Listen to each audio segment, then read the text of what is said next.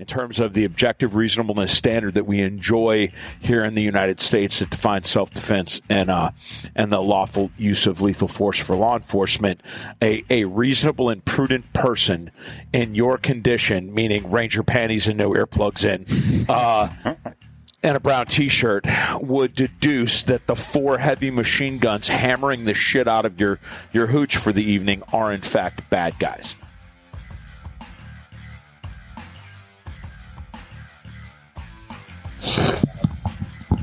He just he just did the sniper hat turnaround thing. The sniper turnaround. That's cool, bro. Like 1976 TV show called. They want their bullshit back. it's it makes me more accurate, and my chair is going to break halfway through the podcast. So it cuts the Coriolis effect. I'm going to turn Steve down. Everybody hear each other? Okay. Yeah, I'm I'm good. You're good. I I got hear it. it. Good. I'll Yep. just talk really low. Sweet. All right. All right. Welcome to the Big Tex Podcast, everybody. Today we're out here at Shooter Symposium out Ranch, Texas. There you go. It's a yearly shooting event out here. There's eight or nine instructors on the bill, uh, I believe, this year, training everything from night fighting courses, pistol, medical, you name it. It's going on out here. Uh, this is the f- fourth year, fourth or fifth Fifth. year, fifth year. Yeah. You know how I know that? You've been here for everyone. Well, that too. But I, I, I won 20 bucks off Andrew from Surefire yesterday because we were doing the interview thing. He's like, So what year is this? I'm like, It's, it's the fifth. He's like, No, no, it's going to be the fourth. I said, "What- What's the bet? He's like, "Uh, 20 bucks. It's the fifth. It was nice. Excellent. This is the fourth year I've been out here. I should have went for batteries. Yeah, give me like twelve hundred. Give me, give me a 1200 pack of batteries. We'll talk about that. And today we are joined by Chuck Pressburg and Steve Fisher. This will probably be the last one you guys ever get to air. Here's a good run. It's going to be hard to top it. That's for sure. That's for sure. So we were we were sitting out here talking about zeros and lasers and all that cool stuff. But before we get into the meat and potatoes, let's do a real quick background. So our listeners that might not be familiar with you, uh, we'll start with Steve.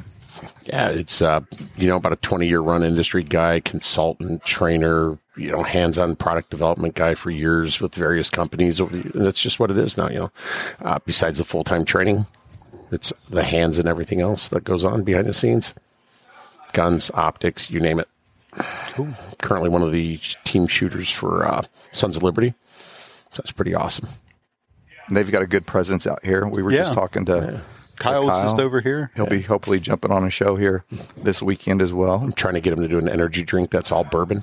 It's all So it's gonna be great. It's, That- that's It's just just bourbon. it's just, that's it's just bourbon and Adderall, It's bro. It'll be fine. Don't worry about it.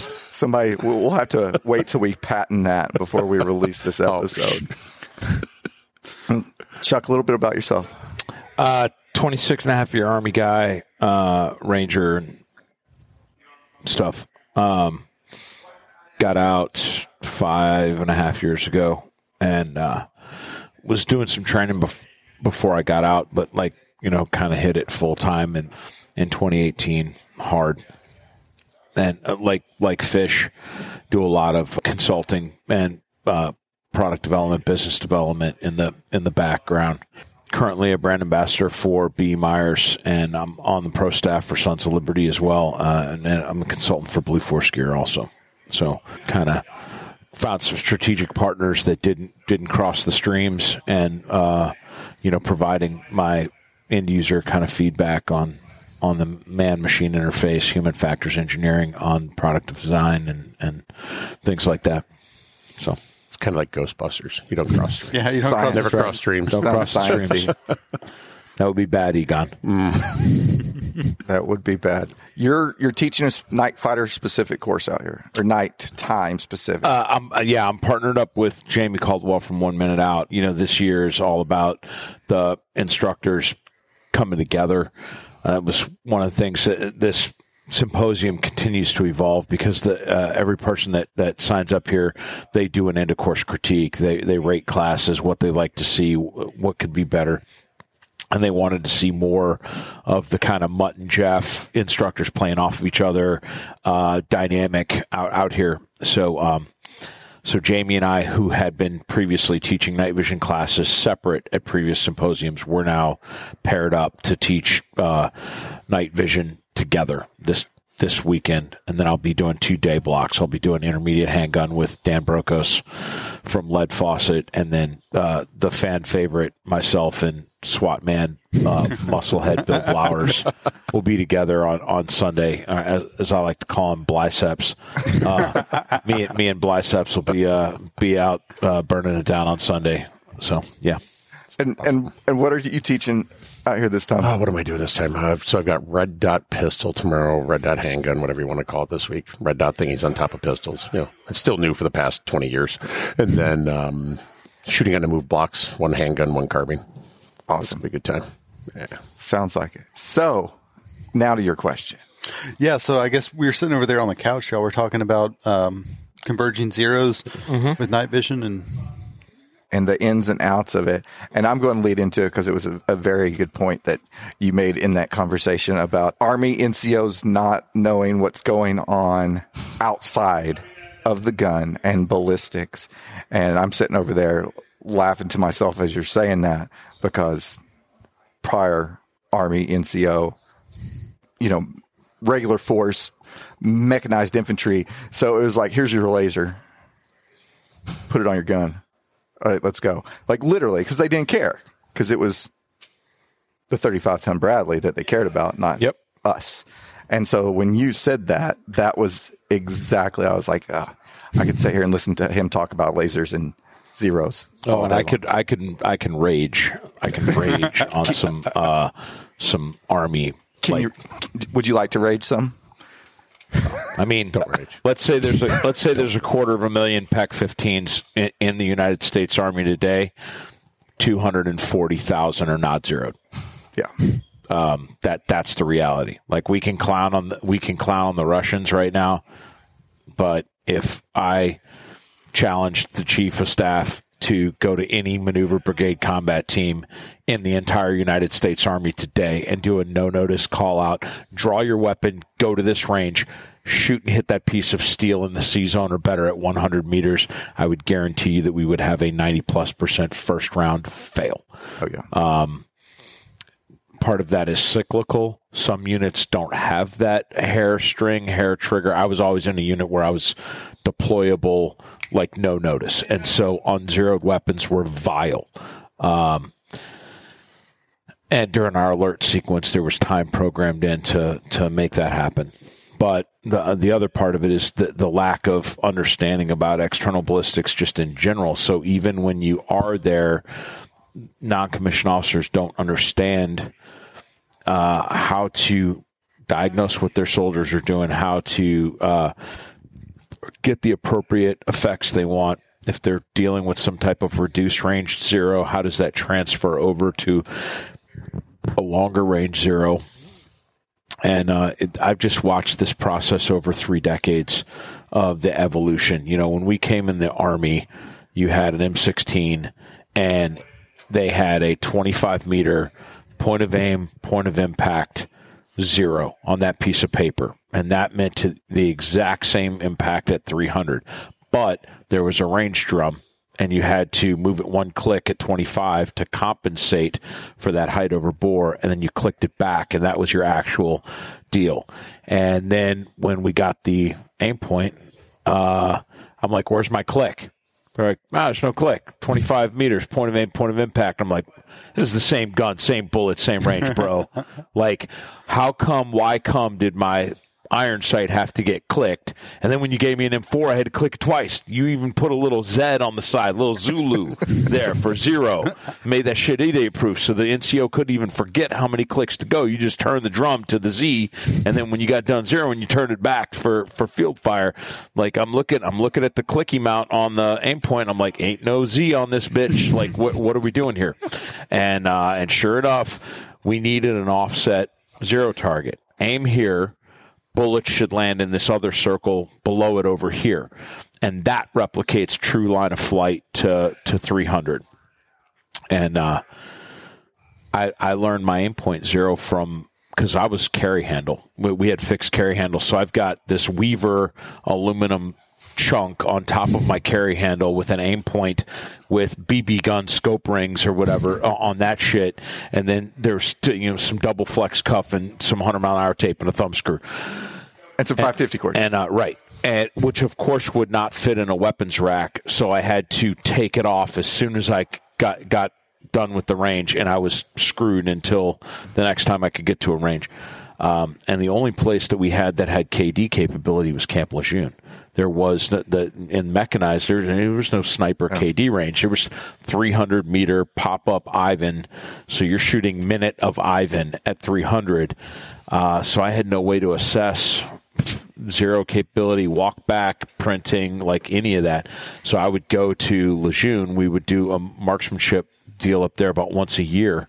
And now we could split the platoon in half, put half the dudes in the butts, raising the gigantic targets that you see in, you know, full metal jacket or whatever. And then I could dial clicks until my aim point actually hit. So true 300 point of aim, point of impact.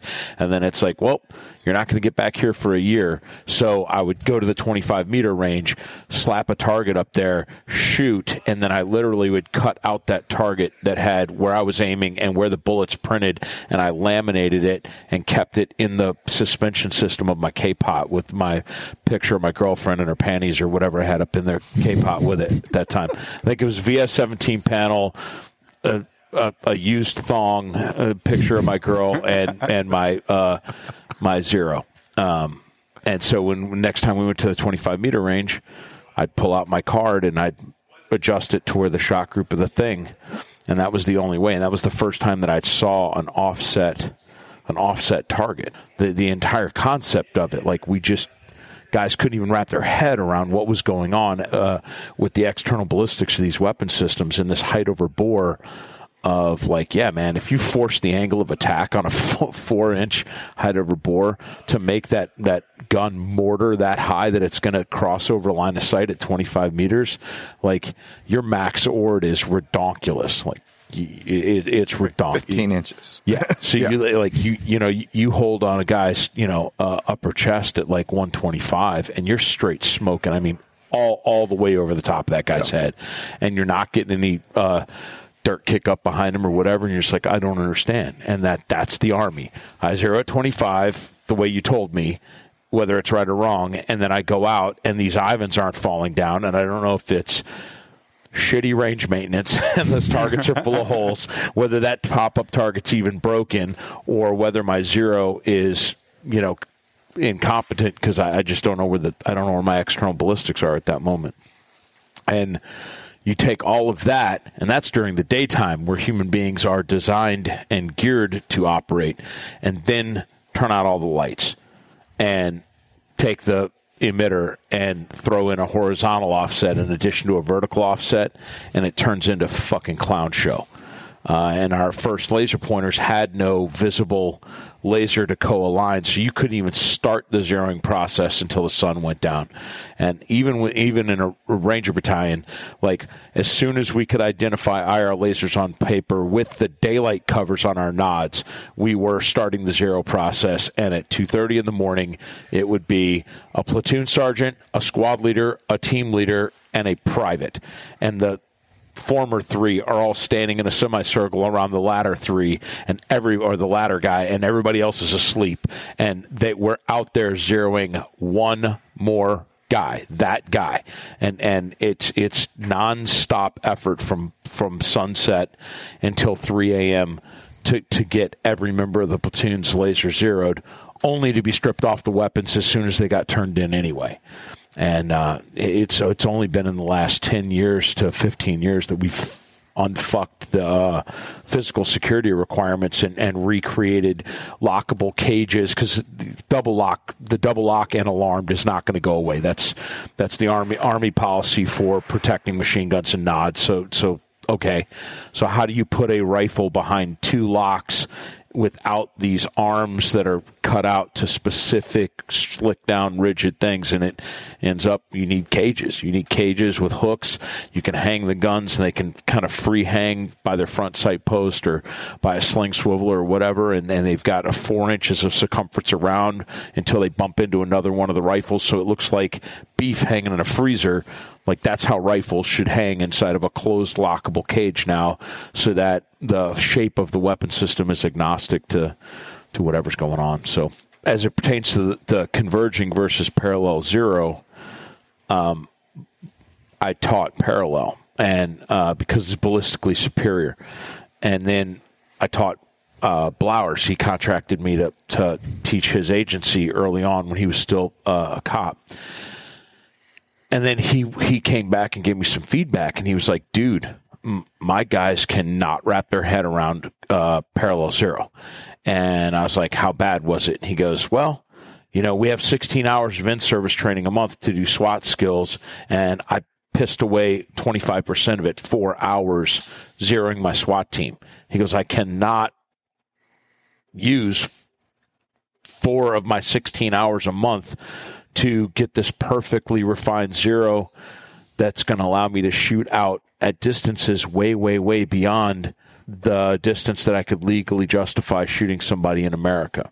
And so he, he, he asked me to check on the math and he's like, Chuck, so if the, let's say the, the offset is a inch and a half to the side and I converge that at 50, the rules of geometry say that it would take another 50 for that laser to get an inch and a half away from the bullet in the other direction.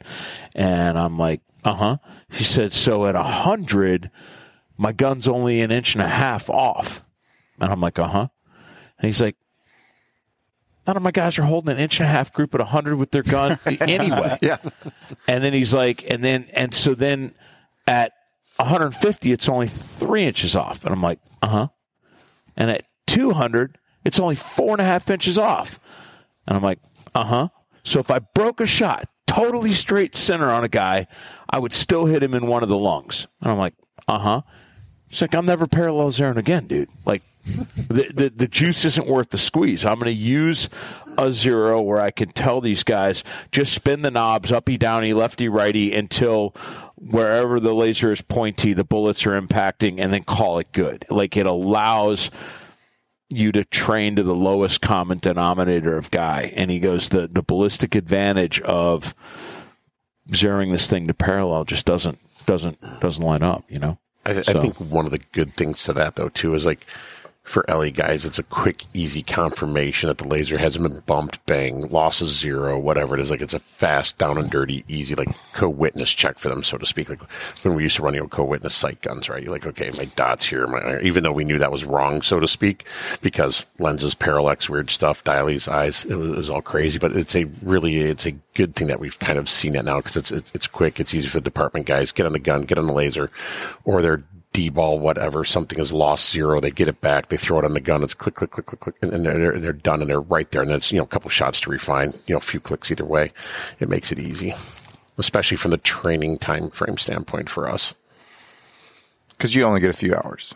You know, You know, eight to 16 hour, you know, you're running an eight hour day with guys, two, Yeah. three days, and then you're like, ah, here we go. and that's why I don't argue about con- uh, I don't argue about um, converging versus parallel anymore, unless you're a DoD guy. If you're a DoD guy, you need to have your laser parallel. But I will argue the distance at which you converge, because you have to understand the concept of you're doubling whatever the laser offset is uh, from your bore. Um, you're adding that every every time you do the distance. So if you converge at 25, now you're an inch and a half left at 50, and three inches at 75, four and a half at 100. So the same math that Blowers had just given me, four and a half inches at 200, by converging at 25 instead of converging at 50, you have the same round deviation 100 meters closer to you than you had in, in the second argument. So you're eight inches so- off at 200 or I nine. have, yeah. Yeah. Yep. And so make your angle of attack as gradual as possible. And so that's why you can't be any further away than your parallel because then you're never going to converge. You're divergent at the muzzle, and that's just as bad, if not worse. um, so when you put your target down, draw like a line where your laser offset uh, is. You know, take a ruler and say, all right, my, my according to the manual, I am one and seven eighths inches offset. So you make a line there, and then anywhere between the center of your bull and that line is an acceptable beaten zone, in my opinion, uh, for shock group. So. Um, you know, oh look, I, I zeroed converging air quotes at 50 but all of my rounds are still to the left. That means you haven't yet converged. You're close, but you might be converging at 75 with that group that you see that's on that's just a little bit off to the side. So now we play the doubling game. Now it takes another whole 75 yards to get every 1.5 inches off offset after that.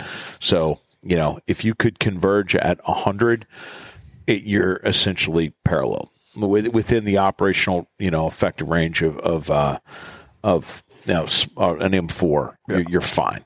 Uh, problem is aiming at the same place at 100 is hard. So you'd have to learn cheats like hog saddle. Um, you know, the thing about a laser is that you don't have to be behind the gun. I could put a rifle in a in a sandbag or in a hog saddle. I could get a, a loopy spotting scope, come out of it like to like 12x, and literally look into the thing with my nods, and I could point the laser to the center of a target an actual 100 without ever even looking over the gun or, yeah. or whatever. I've seen guys, I saw a dude um, shoot a six or eight inch group at a thousand meters with an M24 sniper rifle with a thermal weapon sight on it. And the thermal weapon sight had this push in eye cup and it was like all uncomfortable. You had to crane your neck and it was really, really bad. And we were testing out the mil reticle for the PAS 13 weapon site for the for the army, and this dude was an SF sniper out of uh, out of Oki, and uh, we had a plug-in video out, and the scientists were watching it on a six-inch screen, and this sniper is just really starting to get pissed off with this body position, and he finally sat up and he turns to the nerd, he's like, "Give me that TV," and he snatched the screen from him, and he sandbagged in the M24 and set up the six-inch screen, and he sat fully upright and fired that Remington 700 Police while looking at a six inch TV screen and having his neck in a very neutral, comfortable position. And, and he's shooting at a thermal type E silhouette at a thousand meters. And uh, we're in this like uh, it was in Aberdeen Proving Grounds. It had like these walls, so it was totally climate controlled. It was outdoor, but there was no crosswind. It completely blocked all w- external ballistic wind effect, and he just stacked them. And I'm watching. I'm like, wow. Like that's sub MOA out of an M24, which is a MOA ish sniper rifle anyway. And he's got this clunky ass thermal weapon sight that was never made to be put on a sniper rifle that we were retrofitting to put on a sniper rifle. And he crushed it. And that's when I realized like that's the beauty of not having to be behind the gun. You can, if being behind the gun makes you uncomfortable or makes you see worse, you do you. Yeah, zeroing is an administrative event, man. You know? So that's a tough one to top. You can't even have another story after that. I'm like, I'm like, hey man, just cut at this point. Here? Like, where do you go from here? It's like, wow, that's like. So I know where we go. Can you build a range like that? I can you add that to your range? We've got it at 100. We've got it at 100. No, that's good enough. One tenth of the way there. Close, yeah, it is.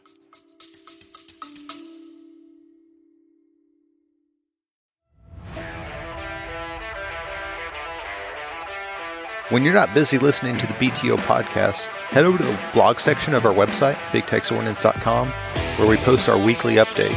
It's a video series where we talk about what we have, what's coming, and what to expect from BTO. You can also check it out on Facebook, Instagram, and now TikTok.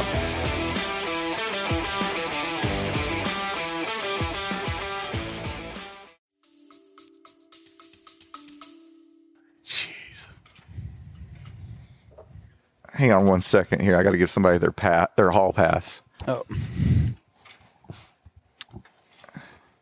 I'll link up with you when we're done, Jimmy. Thanks, Jimmy. Great job. Good job, Jimmy. Whoever Jimmy is. Yep. the goon life just just, just part of the building. Yeah, just he's in here. Wait, wait oh, for the oh, camera, Jimmy. That one. hey, Jimmy. What's up, Jimmy? Good to see you again, buddy. How are you, man? Hey, get out of our podcast, Jimmy. yeah, you got your own YouTube. Yeah, get out of here. That's so, crazy. So technology is always changing and advancing, just like you were talking about, sitting back and, and looking at that seven inch screen and, and hitting targets at a thousand meters with a with a thermal sight. When you're working with c- civilians now, both of y'all, and you're seeing everybody come in on the line, and there's 15 different lasers on the line. How much does that impact what you're teaching on? I I mean, I I'm assuming that it's much easier to do the converging zero when you've got 15 different laser setups on. Well, of course. yeah, Hundred percent. And it's like, is it the hill you're willing to die on? And there are some times where I'm like, yes, because I'm trying to teach a lesson here. And we, we're not going to cut corners. Um, but POI time is finite. Just mu- much like Bill Blower's 16 hours of in service training, I have 20 hours to impart everything. Do I want to spend four hours of zero attempting to achieve parallel? And that's why uh, I'm used to this. The, using this term dirty converging. If your rounds land at the parallel zero mark, great. If they land in the center of the X, great. Anywhere between the two, great. It's only to the right of that X or to the left of your parallel point that we need to bring you back into reality. But when you give yourself that kind of leeway in there um, to where it doesn't need to be perfect, you know, parallel zero is an Easter egg hunt. If there are 180 clicks of windage, that's an arbitrary number, uh, on a PEQ 15 or LA5 laser, 179 of them bitches are wrong. And you are out there in the dark trying to find the click that is parallel. And, uh, and you wonder why it takes a long time. So, uh, you know, pro tip if you can, zero at night by yourself or with just one buddy because you need the shoot, check, shoot, check, adjust, check, adjust, check. And when you add people with the unload, make safe, or put them on safe, let them hang, let's walk down together as a group. Uh, now, guys are pulling off their boots to count on their toes on how many clicks they need, like whatever.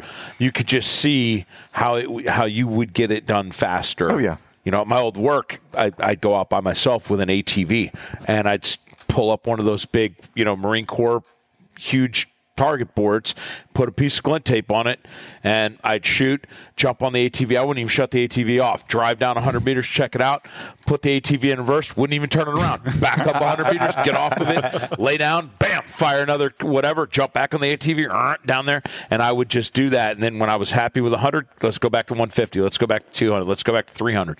And so I could collect reams of data by myself that would have taken hours and hours and hours and hours to achieve in, in a group format. So if you have a place where you have the noise attenuation or you can shoot suppressed or you have your own home range or whatever, uh, collect your data in the most efficient manner you can. And for me, that's me and, and a buddy or me by myself. Um, but yeah, as soon as you get in a, a classroom, you just you're adding time to the clock. Just the efficiency of the line. Yeah. is- And then dudes rush, right? Because they feel that, like they feel that Yeah. pressure, like, oh, Oh, yeah. these guys are done, these guys are done, every shutter. Then, then it just goes to total horseshit anyway at that point.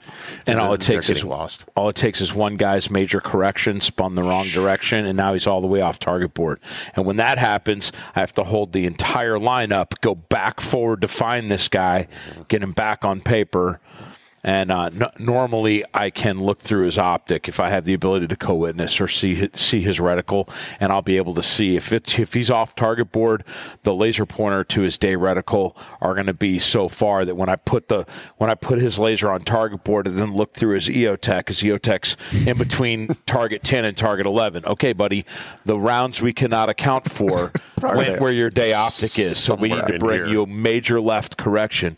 Well, I, well, I went 15 clicks, you know, left on the right on the last one, and I'm like, want to bet on that? Like, we want to bet on that?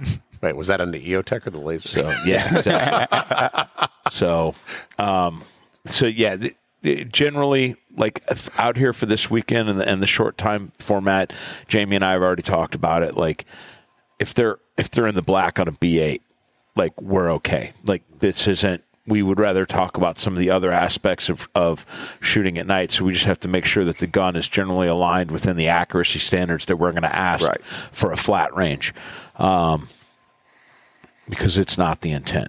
Uh, but for normally for a night vision class, guys want to come there and they want to leave the course with a very refined zero on their gun or whatever. So it's a, it's a balancing act.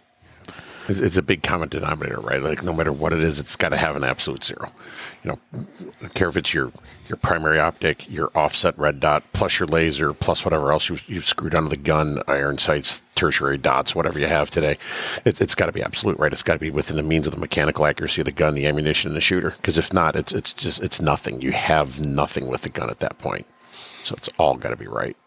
even if you had like let's say experience calling wind or uh, holding high K- Kentucky windage in general, um, there's a term that we use in land navigation, map and compass orienteering, and that is an azimuth and distance walked through the woods from an unknown point takes you to another unknown point. So, so you have to have a zeroed weapon yeah. in order to hold That's- in that's order to it hold right your damn there. sight over the, over the target. That's a T-shirt. So yeah, that's a T-shirt. I right want to know about the, the, the, the dirty converging. Do we have is Duke working on that design yet? 'Cause What, the dirty could- converging? Yeah, Oh, dirty, dirty, dirty converging. converging That should be a that should be. You're going to see that term on Tactics and Applications tomorrow. Yeah. Yeah. it's going to be the new one. Yeah. as long as that T-shirt doesn't have pronouns on it, like like I don't want to hear dirty converging and some they them like that ain't happening. That ain't, we we don't roll like that on pre- at press check. Um, so one one of the things that you, you talked about was this the separation between LE and civilians and DoD and why you would can you can you touch on why you would focus on parallel zero for DoD for those people? Yeah, that are cu- listening. it it uh, it actually happened uh, in Afghanistan. Um, the fellas were in a walled compound that they had taken over for the night. The enemy saw at sunset that they all right there they took over the castle. Whatever they brought up four uh, Dishka. 12.7 millimeter heavy machine guns and put them on a, a little ridge line about 500 yards out. And it's like, okay, you blind goat fucking people, like, you, how are you going to aim? Well, they had a set of shitty Russian nods, and they sent a sapper low crawling forward with these Russian nods handheld and a magazine of green tracer. And when he got close enough that he could visually make out the outline of the castle, he ripped off a mag of green tracer into the wall of the castle, and then instantly this ranger element was under fire from four 50 cals at a distance of 500. And so everybody's individual rifle, as they rolled out of the bed or whatever and grabbed these rifles and threw their LA 5s on this far mountain. First off, let's get to the PID thing that's different. Well, they're the only Americans in the valley.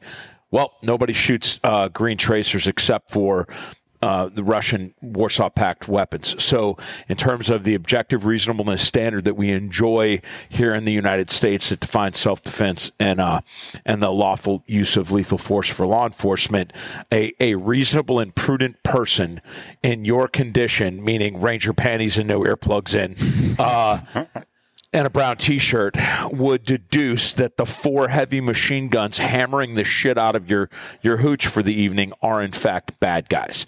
But i never thought i would shoot 500 meters at night. I can't even see a person at 500 i can't pid what they're wearing. Do they have a gun? I don't know no no. These are the fucking excuses that are given to me by converging zero people. And it's like sometimes when you know, you just know. and I can't necessarily paint that picture for you, but wouldn't you like to be able to whatever? Talk about University of Texas. Every one of them fucking dudes that showed up when Whitman is up in the tower going pew pew pew, not a single one of those cops shooting whatever they were shooting thought they would ever be shooting that far away.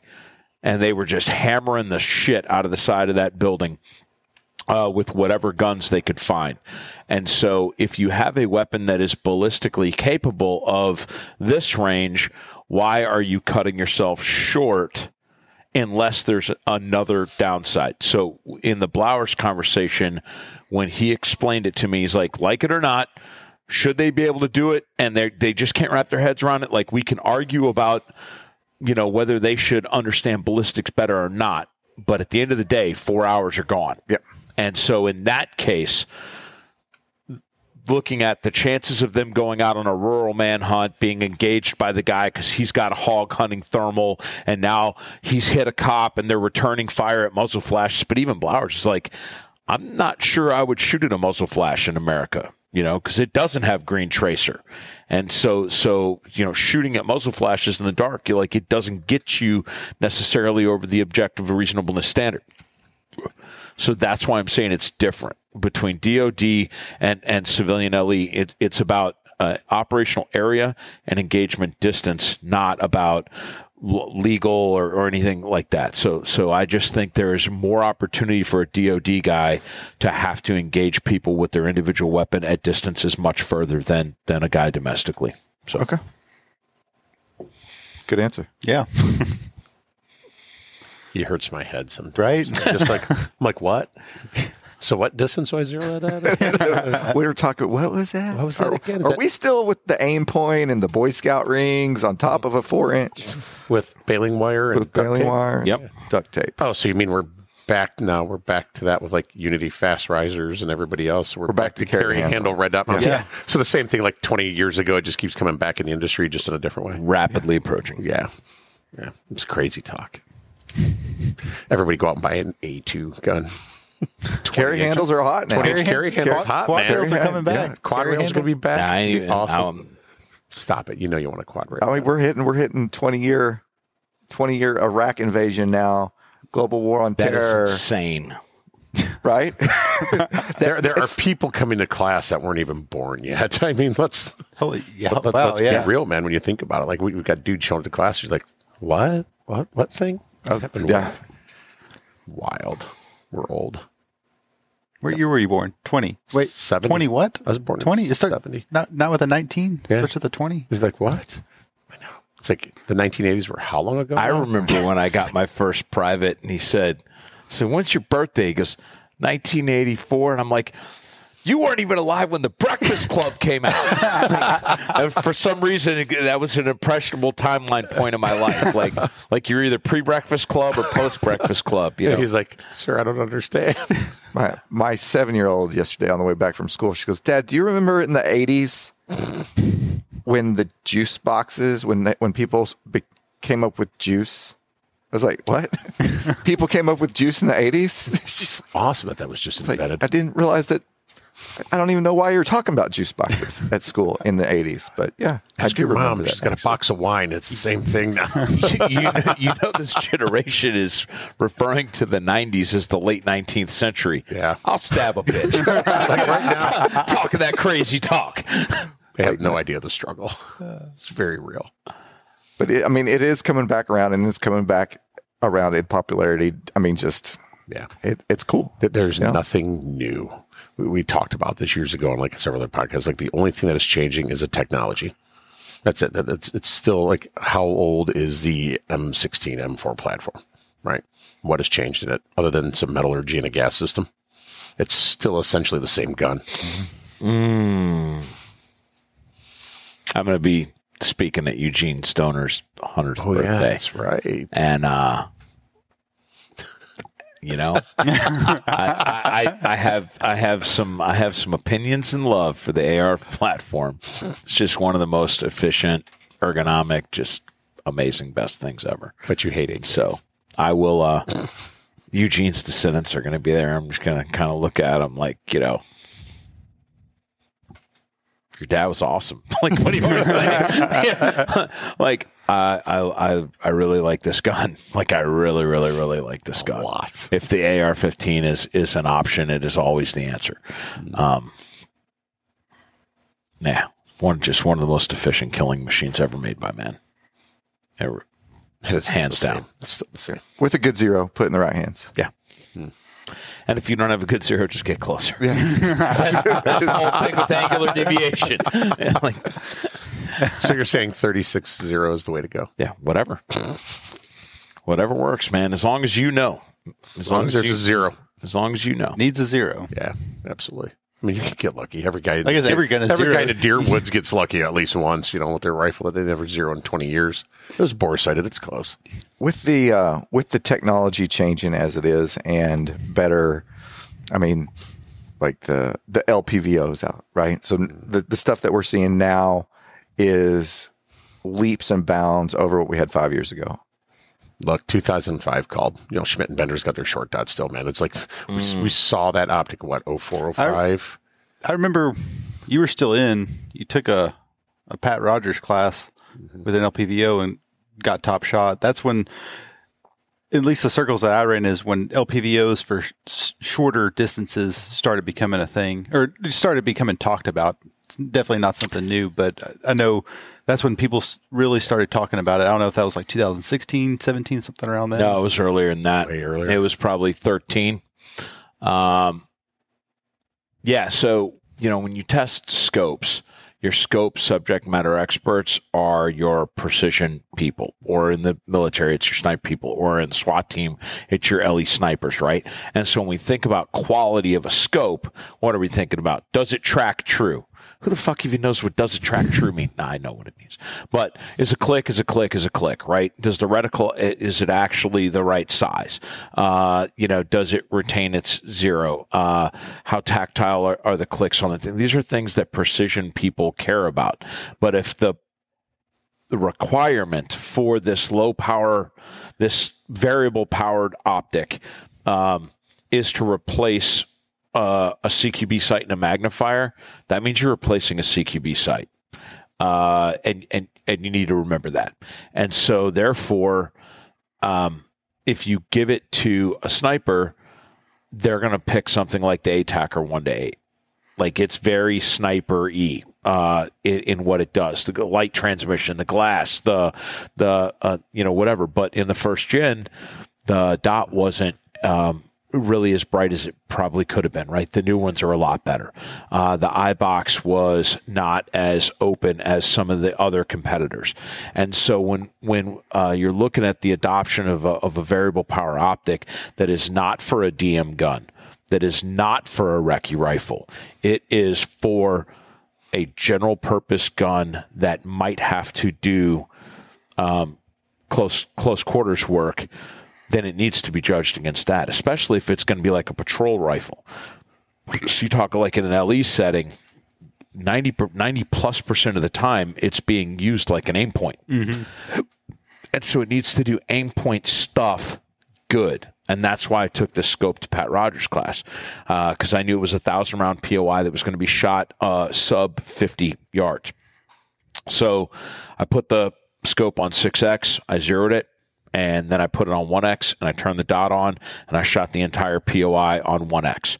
And I ended up uh, squeaking out. Uh, Jared Reston's team leader was uh, was in the class. And I ended up uh, squeaking out past him for top uh, top shooter in that deal, and he was running an 11 and a half inch gun with a micro on it. And so at the end of that, like I had this data, like okay, I was able to keep up with EOTechs and Aimpoints with this vortex on 1x uh, and the dot was bright enough and the field of view was good, good enough.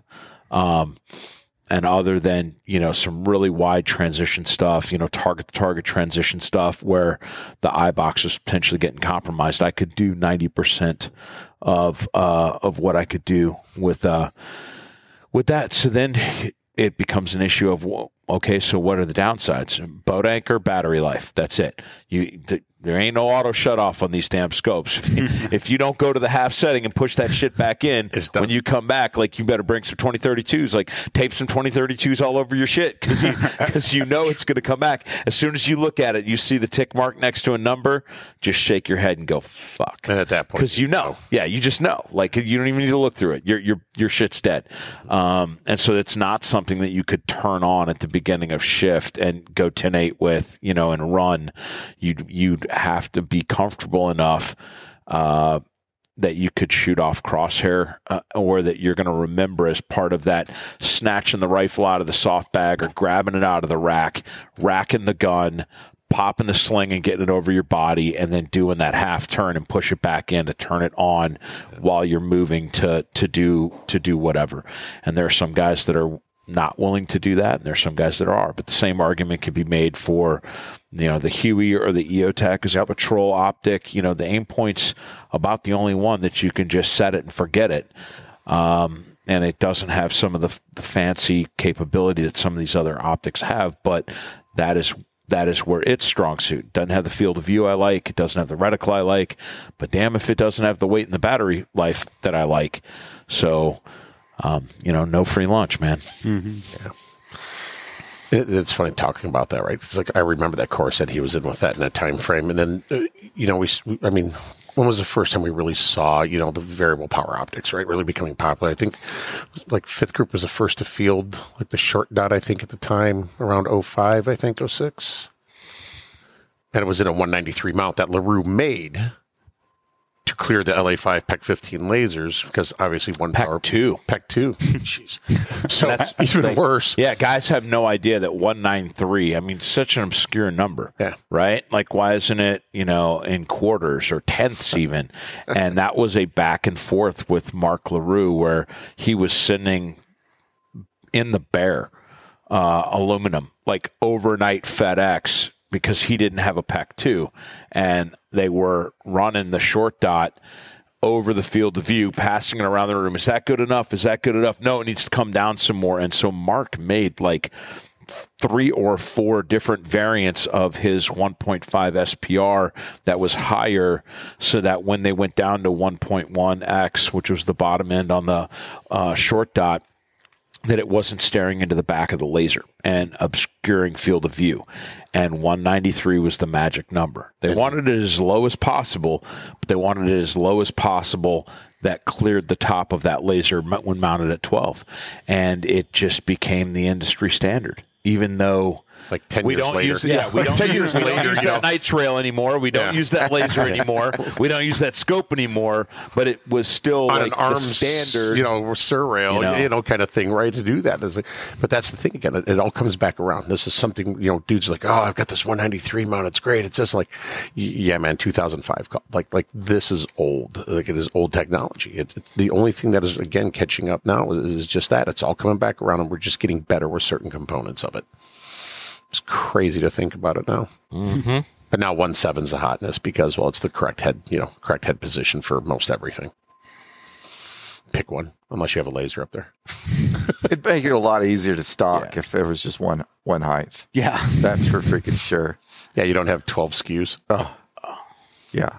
It, according to my degenerating uh, neck and my VA physical, um, my, my my risers are now shrinking, much like the vertebrae in my neck. Uh, I can't I can't hold a chin weld as long as I used to be able to hold it. Like the higher the the higher the mount, the better it is for standing up Pro with with mask and and potentially with nods. Like okay, great, but you know there are plenty of dudes that burn it down with EOTech, like right there on the on the pick rail. You know, I was a riser guy when I was at work, but I've shot EOTech fl- flush rail and. Yeah, it's fine. You're just training to mount the gun consistently, and, and there's just less wiggle room in there. You know, if you've got a mask on or, or, or what have you. But how many guys like have that job of mask? So if you're running a, a riser that's going to create other problems for you, uh, because you're emulating a setup of a different guy that has a different job than you, like his setup might not might not be appropriate for you. And uh, yeah, I'm uh, I'm, my my my variable powered scopes. Um, you know, my one to sixes and one to eights, they're starting to go down to that same level that my PRS sniper kind of scopes are at, uh, just because of my neck and and uh, my, my age or whatever. So I'm I'm much, you know, I was in the 193 camp, then I was in the 17 camp, and now I'm fast approaching the 15 uh, camp. Um, Just coming right back around, man. Coming around. Everybody comes back Yep. around. It's just consistency, consistency is stock weld. You know, I think a lot of it too, like the big thing with the variable powered optics, and that came in, it came into play a lot harder was like these are like, well, accuracy, accuracy, accuracy, accuracy. Yeah, yeah, we got it right. We understand that, dudes. Really failed to understand how to set the optic up correctly to make best use of the 1X, right? They, they didn't understand that at all. Kyle Defoor put out some great stuff on that years back and other dudes that have been shooting them. I mean, I can remember my first one was like 2007 era, 8 era uh, on some guns, but it's like, yeah, you got to understand how to properly set the gun up, set the eye relief up, set everything up to make the most of that LPVO optic or whatever we're calling them these days. I don't even know the names anymore. What, what they are changes every, every other month. That's a big thing. But now as dudes are getting older and the eyesight's changing. Like, ah, I don't have a squiggle dot anymore or a comet, cupid, whatever, because of stigmatisms, whatever they've got going on. Oh, I can dial this ocular. Wow, I've got a clear dot. I've got a clear, everything is better at this point, right? So these guys that are getting more and more into like, oh, I can see again, right? And, and granted, you can get away with a red dot. We, we know this, right? Even with a bad stigmatism or that comic cupid, center the dot squiggly thing is still center the dot squiggly thing over the big center of whatever it is at that point. There's guys that just want better, you know, or, or it creates more eye strain on them because they're trying to focus harder on the dot instead of the target, right? So they're getting away from being target focused, threat focused, whatever, you know, we're calling it again. So now they're like, oh, this is causing too much eye strain, fatigue. And we see it. We see it a lot in courses. You just see guys squinting on the gun and they're getting down there really hard. Like, hey man, you're trying too hard. Like come off the gun for a minute or two. Just, just shake away the cobwebs, let the eyes have a minute or two, then get back on it. But then they're like, oh, can I try that rifle with that? Sure. Hand them a gun, you know, just got, got a variable power. And they're like, oh, that's so much easier. Mm-hmm. Like, yeah, it is. There's, there's something to be said about being able to see. So that, that that's kind of one of the big things with it too in that transition. I think that goes on. And the LE side, obviously, right? We're seeing that with a lot of guys with, I'm getting more positive identification. I'm getting better information, almost like forward observer shit until oh, yeah. the SWAT team gets there. Or like we just saw in a couple instances that have gone on the past few months, literally, I mean, well, hell, Phoenix just had the guy 183 yards with a dot gun. You know, took that dude on that one. But then we saw that was Tacoma. Said no, that Phoenix just had one too. The guy in the middle of the street. There was another one that Phoenix just had too. That was like 180 odd yards, like two months ago, I think it was. I know the Tacoma one too. That was another one. We'll have to look that other one back up. But then we saw the the one Phoenix, one of the dudes shot the guy at 32 yards, rolled his one to six up to six power and brain box the dude on a quote unquote, you know, hostage shot when he had the kid. So, yeah, that was options. Options. Options. The, the, but there's trade offs all of them. Could that dude have made the same shot with a 3x magnifier? Yeah, absolutely. But it is. It's just a trade offs and it's what you want. That's the best part. And cost keeps on, well, I'm not going to say cost keeps going down, but because everything's costing more. Up, yeah. It's, but it's, it's relative because you can get a really, really good glass, really good optic for five, 600. Yeah. Cheaper. What are you paying for a good magnifier and you know Aimpoint T1 T2 combo or Comp M5 combo right. with a with a three mount. or six yeah. X? You know now now you're well into the thousand dollar price point world and then you're into mounts. Yep. So now you've got a set of Unity mounts with it too on top of it, or whoever else. Now you're like, oh, I could have got a one to six or one to ten or one to eight for the same price of all this, but I have the option of just taking that off and just running it as a red dot. Mm-hmm. Mm-hmm. Uh, what's the right answer? It's nice to have good options. It's now. great to have multiple guns with all kinds of things. It's like golf. You have a caddy, you pull out the bag, you're like, give me the GPR 18 inch gun with the 3 to 15. No, no, the other 3 to 15. Thanks. Yeah. Yeah. Well, now what we're seeing with that is, you know, everybody's coming back down to offset red dots on top of the guns. Well, welcome to 2009 ish again yep. when dudes were doing it on top of their original 2 to 10, you know, Nightforce with a little MRDS up front in a tube ring. I had a, a offset T1 and a Leupold, um, three and a half by 14 or something. Yeah. And that was, that was, that was awesome for 2011. Yeah. We're, you know? we're right back. See, you're a trendsetter. Then you were an influencer. You didn't even know it then. know it. You, you could have been on Instagram with her. Could have been cashing checks. Yeah, dude. Damn it. Big money. I would have only got into YouTube then. I would be. We all say fine. that, right? We all say that. That's never going to last. TikTok. I keep on thinking, you know what? We need a big tech TikTok, and then every I'm like, man, I don't want to get into that, and then avoid that one like the plague. Yeah, leave that up to drunk soccer moms. I'm, I'm not a 14 year old girl. Yeah, on TikTok. No. Mm-hmm. Silly. Just do reels. It's better. so I don't even get on Instagram. I'm Facebook. I know, right? You pay other people to do it for yeah. you. Yeah. it must be nice to have that job. Yeah. Just be on the internet all day. It's kind of good. Yeah. It gets old. It gets old. I like. I mean, we we started this podcast just so we could do this. I mean, literally, because you, you came by the shop that one day yeah. and, and hung out with us. We stood there in the, the warehouse for what an hour and a half, yeah. talking guns and gear and, and bullshitting, and it wasn't lost time. Yeah.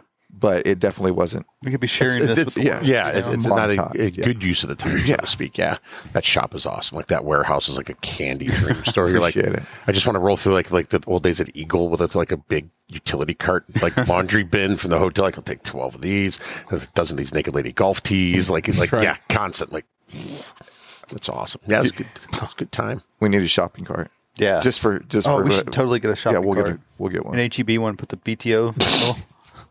logo. Not that we would do that. Not that we would do that At for, all. Right. For legal reasons, that was a joke. that was totally a joke. Steve, what do you've got coming up? What you working on? This is this is kind of like the the downswing on the backside of the schedule. It's good. I've got about four courses after this. It's literally here: Oklahoma, Florida, Georgia, Utah. Um, you know, quick stop in Georgia for some consulting stuff, and then it's all the way back cross country. Get home, wrap up for the winter, throw everything in the middle of the basement, you know, in the armory, and just like don't touch it for two three months, and go deer hunt and get in the woods and relax. Like just chill. You know, just Just go murder some stuff. Yeah. You're so far up north. Once it starts snowing, you're you're there. It's great. That's the best like, part, yes. man. It's snow. That's why I'm trying to go further north. I'm trying to get even further north, like almost Canada. If you if you if you if they'd let me at this point, like an island would be great. But no, it's uh, it's just a downswing, right? But even in the downtime, there's work to do, right? It's either the consulting stuff, product development stuff. You're always working on that. You're catching up on all the paperwork from the past four months that you've been on the road or whatever it is, and then you're like, oh God, shot shows here. Why do we still do shot show in this industry? Oh, I know to hang out, see our friends, and drink, and that's about it, and, and waste a lot of money. And that's the only reason why Shot Show still exists because it's tradition. Let, let's be real; it's not a needed event anymore. But so we'll end up there. I think we'll last year proved that. yeah, last year, even a year prior, you know, nobody suffered. I mean, nobody really. Last year was awesome. That's what I heard. I, I, didn't, I didn't go. I stayed back. I relaxed. I'm like, yeah, It was so nice. it was so good. You could get It down the so aisles, not the good. little carts hitting you every time. Yeah. And then after that, it's uh, it's just you know kicking right after Shot Show. It's just on the schedule, heavy all the way through to like June time frame, and then that's it. Can you talk about your blaster yet? Is that What what gun? not yet. The, the, the, yeah, the, rumors are there, and it's not going to be a Sons of Liberty Gunworks shotgun, um, like the internet has been asking for.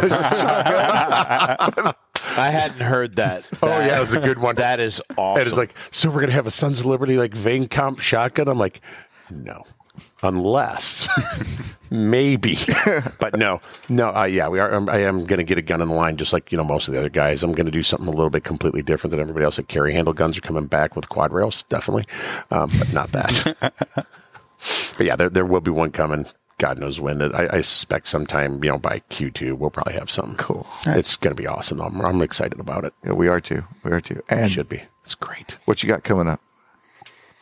Oh, I'm super busy until right right up until Christmas. Uh, May May June uh, or April May, excuse me, April May and October November are by far my my biggest uh, months. Um, so I'm I'm uh, I'm on the road nonstop until then, and then I might be squeezing a class in before shot. Uh, but norm- normally for me, things don't pick up until around March, and that's that's not by my decision. It's just how the hosts, you know, fall out. But I've still got plenty of whiteboard space for 2023. Uh, if hosts are interested in having me come out, um, hit up my daughter at, at info at presscheckconsulting.com and uh, and she'll get she'll get you vetted and plugged in.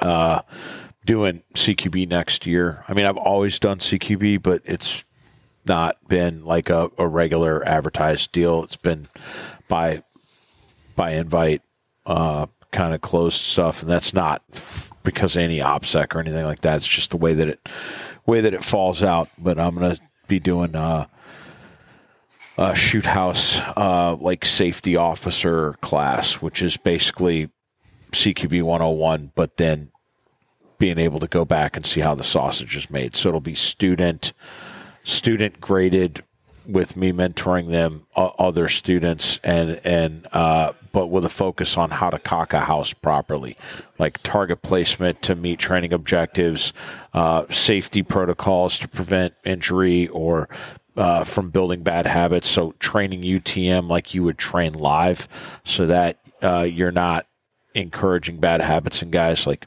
dumb things like putting targets in front of non-ballistic doors when you're shooting on paint. Doesn't matter when you're shooting on paint. but you smoke through a piece of cardboard and then through a hollow core door in a ballistic shoot house, and that's a bad day. So that's a improperly placed target. So just kind of deep diving. Um, how to how to how to mentor guys in a in a shoot house. Where are you teaching that at? It'll be at Blue Force Gear, and then Okay. if I can get some uh, if I can get some spot uh, places in Alliance, then. I'll probably be looking at doing a, a latter part of next year Alliance. Uh, one of those. As We need well. to go to that. Yeah, so That it- sounds It's good. cool, and, and there's an ulterior motive. I came I came from a culture where you needed a one to one ratio, um, and that's not a cost effective business model. I just can't. I can't. Uh, the industry will not support four guys with a resume uh, similar to mine day rate. Uh, it becomes too cost prohibitive. So mo- most places are running it with two guys, um, and I, I at a fundamental level, I it's there's so much going on in the room. You can do it, but it's kind of like the movie Man on Fire when Denzel's talking about being drunk and stuff, and he goes, "Well, the the the uh, performance is commensurate with the pay." Meaning, like I'm operating at a diminished capacity, but you're not paying me great anyway, so you get what you get, and that, that's not the product that I want to deliver. So by encouraging a train the trainer mindset, I can still keep my one to one student to instructor ratio, but I'm I'm enlisting two of the students to fill in on the gap. So me and one other guy with two students are still giving four individual AARs at the end of the run. And so um, that, that's that's how I've reconciled this. It's been something that I've dealt with for the five years now. Like I want to do this, but nobody's going to pay for me to do it right, and I don't want to do it wrong.